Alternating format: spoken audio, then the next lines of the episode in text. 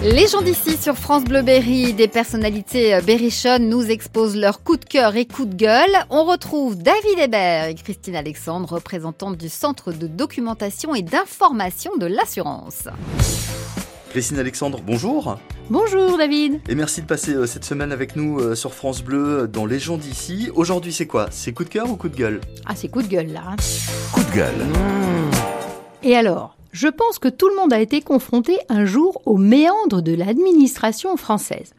Qui un jour n'a pas eu besoin d'un service et on leur a dit « Non, non, c'est tel numéro de téléphone, vous faites le numéro de téléphone, et il faut faire le un, le deux, le trois. » Et non, et finalement vous avez personne au téléphone, c'est une catastrophe.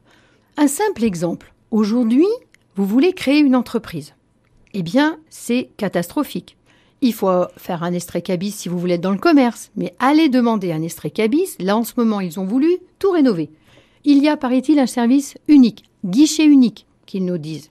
Mais le problème, c'est que ce guichet unique, vous n'avez personne, et plutôt que d'avoir un guichet unique qui devrait euh, améliorer les délais, ah ben là, c'est encore pire. Il faut maintenant à trois à six mois pour pouvoir immatriculer une entreprise. Et puis, quand vous arrivez à l'immatriculer, il y a toujours un papier qui manque, toujours. Je pense que tout le monde un jour a fait l'expérience.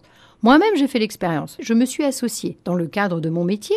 Donc, il fallait tout simplement changer d'une entreprise individuelle à une société. Sans vous mentir, nous y sommes depuis le mois de novembre et tout n'est pas terminé.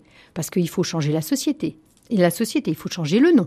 Estrecabis. Ou alors fichier I N S E E quand on est une profession libérale. Après, il va falloir l'URSSAF. Alors là, l'URSSAF. Il faut changer le numéro de SIRET. Il faut réinscrire ses salariés. Donc, l'URSSAF, vous avez encore... Tout se passe sur Internet. Vous arrivez à avoir quelques personnes au niveau d'URSSAF. Mais après, une fois que vous avez fait ça, après, il faut avoir les impôts. Après, quand on est une société, on va avoir le C F E. Donc, c'est la contribution foncière des entreprises. Et puis, vous avez toujours oublié quelque chose. Et puis après... Une fois que vous, avez, vous êtes inscrit au niveau d'URSSAF, vous allez avoir la médecine du travail, vous allez avoir les salaires avec les comptables.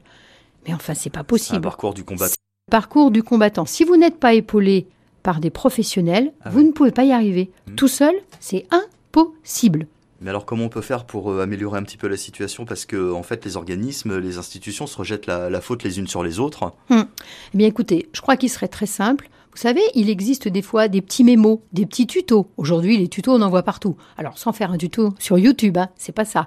Mais un tuto qu'on remet à chaque euh, personne qui un veut changer, guide. un guide. Alors, voilà, vous voulez changer votre entreprise, vous voulez créer une entreprise. Il faut que ce soit accessible à tout le monde. Il faut simplifier.